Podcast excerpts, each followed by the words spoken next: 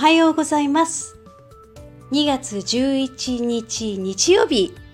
音楽熱奏日曜日担当の島宮英子です。ここ数日は札幌もプラスの気温でですねまあプラスといっても2度とか3まあよくて3度とかそんな感じですけど暖かくて雪がちょっと溶けてる感じです。道路がもう見えちゃってるっていうそんな感じで過ごしていました。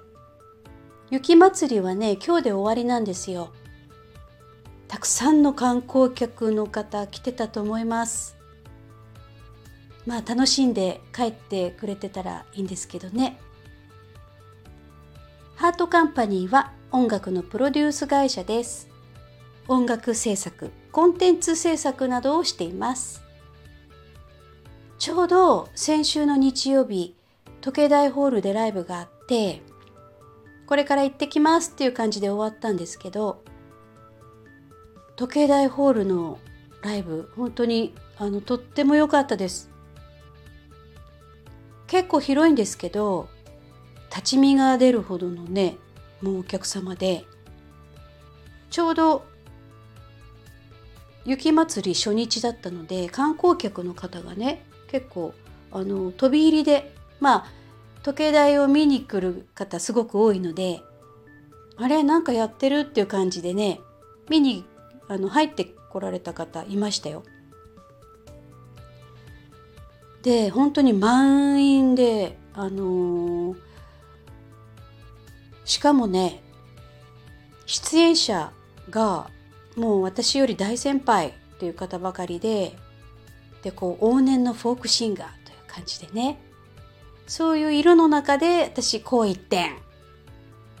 お味噌じゃないですよ。こう一点。私だけが女子という感じで歌ったんですけど。まあジャンルも違うしとにかくこうまあアウェイというか緊張しましたね。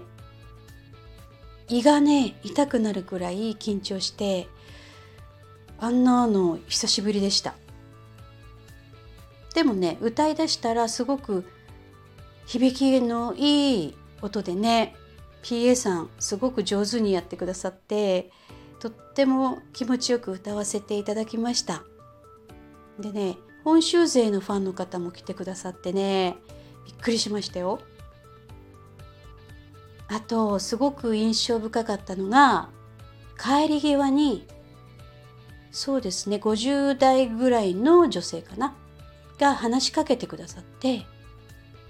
自分は夫の転勤で東京から札幌に引っ越してきたと。なんだけどこんな田舎こんな田舎って言ってました こんな田舎で友達もなくてもう本当に嫌で嫌で東京に帰りたくていつも泣いてたんですって。で私その時「札幌」っていうオリジナル曲を歌ったんですけどこの歌を聴いてね札幌好きになろうって思ったって言うんですよ。もうなんだか嬉しいよねそんなこと言ってもらえてね。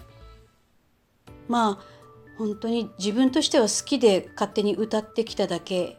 なんですけど聞いてる人のそういう気持ちになんかこう寄り添ったりとか感じたりとかするんだなって思うと本当に歌ってきてよかったなって思いましたまたね機会があったら是非時計台ホールで歌ってみたいなって思いますさてそして今回のお題の話をしますね。昨日ね、朝ごはんを食べてから、まあ片付けながら、ふっと急にね、朝風呂に入りたいって思ったんですよ。で、よし行こうと思って、車でまあ15分ぐらい走れば何箇所か温泉があるのね天然の温泉が。なので回数券そういえば残ってたなーっていうところを思い出してですぐブーって車を飛ばして行ったんです。朝のね10時くらいだったかな。でねもうすでにあの何台か車も止まっててお客さんもね数名いらっしゃったんですけどで入ってってでふっと見るとお風呂はねそこはあの3つ4つぐらいあるのかな？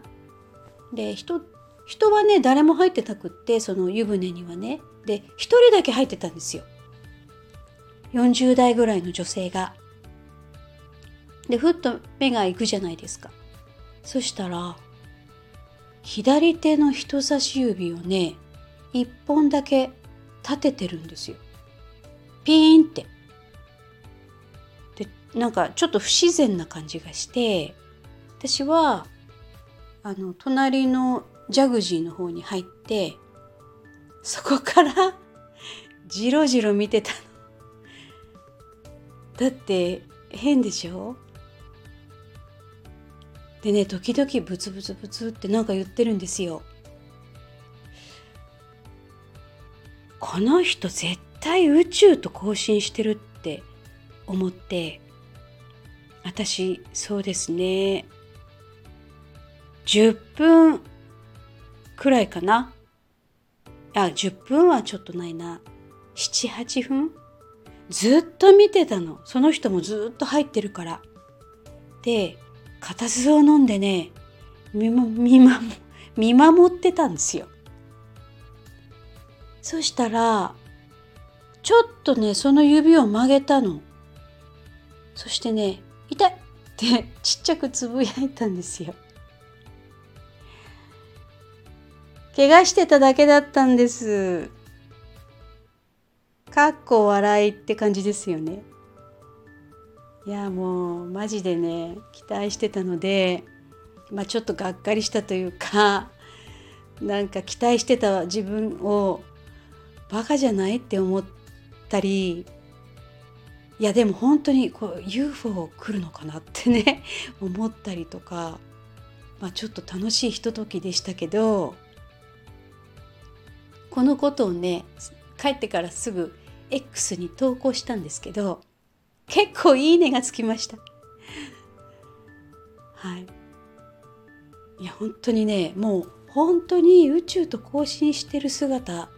にしか見えなかったです、